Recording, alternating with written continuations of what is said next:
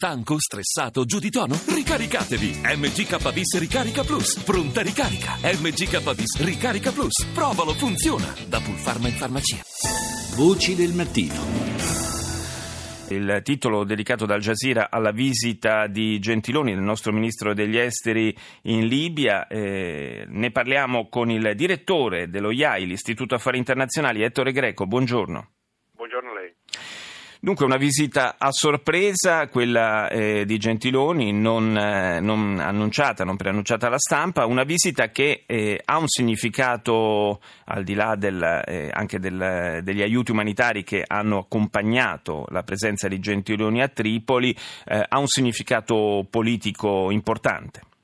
Beh, direi di sì, perché si tratta appunto della prima visita di un ministro di un governo occidentale dopo l'insediamento del Consiglio presidenziale libico due settimane fa, anzi era già dal duemilaquattordici che nessun rappresentante dei, dei governi occidentali andava a Tripoli, quindi anche un segnale, diciamo, di normalizzazione, un tentativo di normalizzazione da parte di un paese, l'Italia, che eh, ha sostenuto con convinzione, direi, e attivamente questo processo di riconciliazione nazionale, che però deve ancora consolidarsi, intanto già a Tripoli, perché il governo deve concretamente insediarsi, diciamo, nella città ancora e poi cominciare ad operare, e nel resto del paese, perché rimangono tensioni e il contrasto forte con la zona della Cirenaica, che ancora deve essere riconquistata pienamente a questo processo di riconciliazione.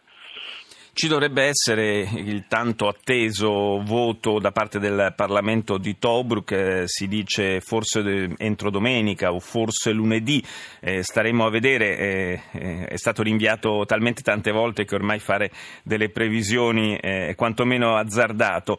Un, um, un elemento che mi è sembrato interessante, eh, raccolto tra le eh, varie dichiarazioni di Gentiloni, è quello eh, eh, riferito alla titolarità del governo libico per quanto riguarda il contrasto eh, dell'ISIS, di Daesh, eh, sul, sul suolo del paese nordafricano. Eh, in qualche modo eh, il, eh, l'annuncio di, di un eh, tramontare dell'ipotesi di intervento eh, armato internazionale in Libia?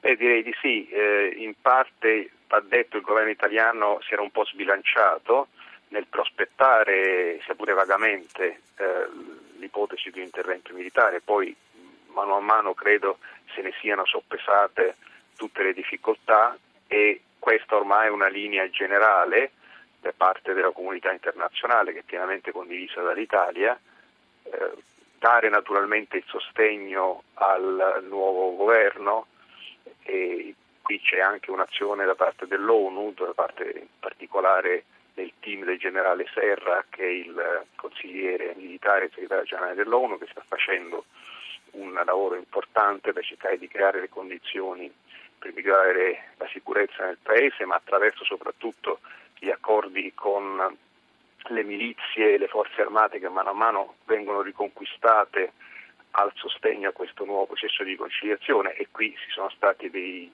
risultati abbastanza importanti, mentre viene escluso un intervento massiccio, un'operazione ad ampio spettro da parte occidentale, e quindi qui l'enfasi anche di Gentiloni sulla responsabilità che poi spetterà a questo nuovo governo eh, di combattere le, eh, l'ISIS, eh, in particolare l'ISIS è forte, diciamo, nella zona di Sirte, sì. Anche se non è escluso, direi, che, come è successo già nelle scorse settimane, ci possa essere qualche intervento occidentale mirato, come quelli che hanno attuato appunto gli americani in quella zona.